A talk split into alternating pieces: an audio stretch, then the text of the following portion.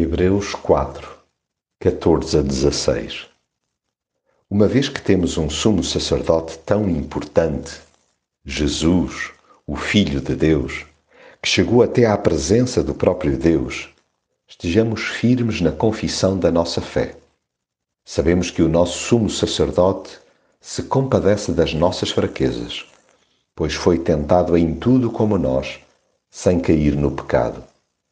Aproximemo-nos, pois, com toda a confiança, do trono da graça, e assim conseguiremos alcançar misericórdia e graça e encontrar ajuda no momento próprio.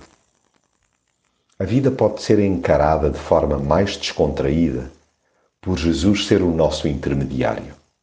A excelência do seu caráter permite que nele estejamos completamente relaxados somos representados diante do Pai por aquele que penetrou os céus como sendo parte da sua casa. Aliás, basta recordar que ele próprio esteve envolvido na criação de todas as coisas.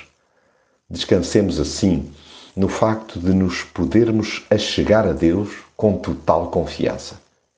Jesus não só nos conhece na perfeição, como sabe muito bem tudo aquilo que nos aflige está plenamente inteirado das nossas limitações, pelo que se compadece das nossas fraquezas. O que o move não é uma pena comezinha, mas sim o amor desmedido por cada um de nós. Ele tem noção cabal das pressões a que somos sujeitos, pois também ele as vivenciou com uma diferença substancial, sem cair no pecado.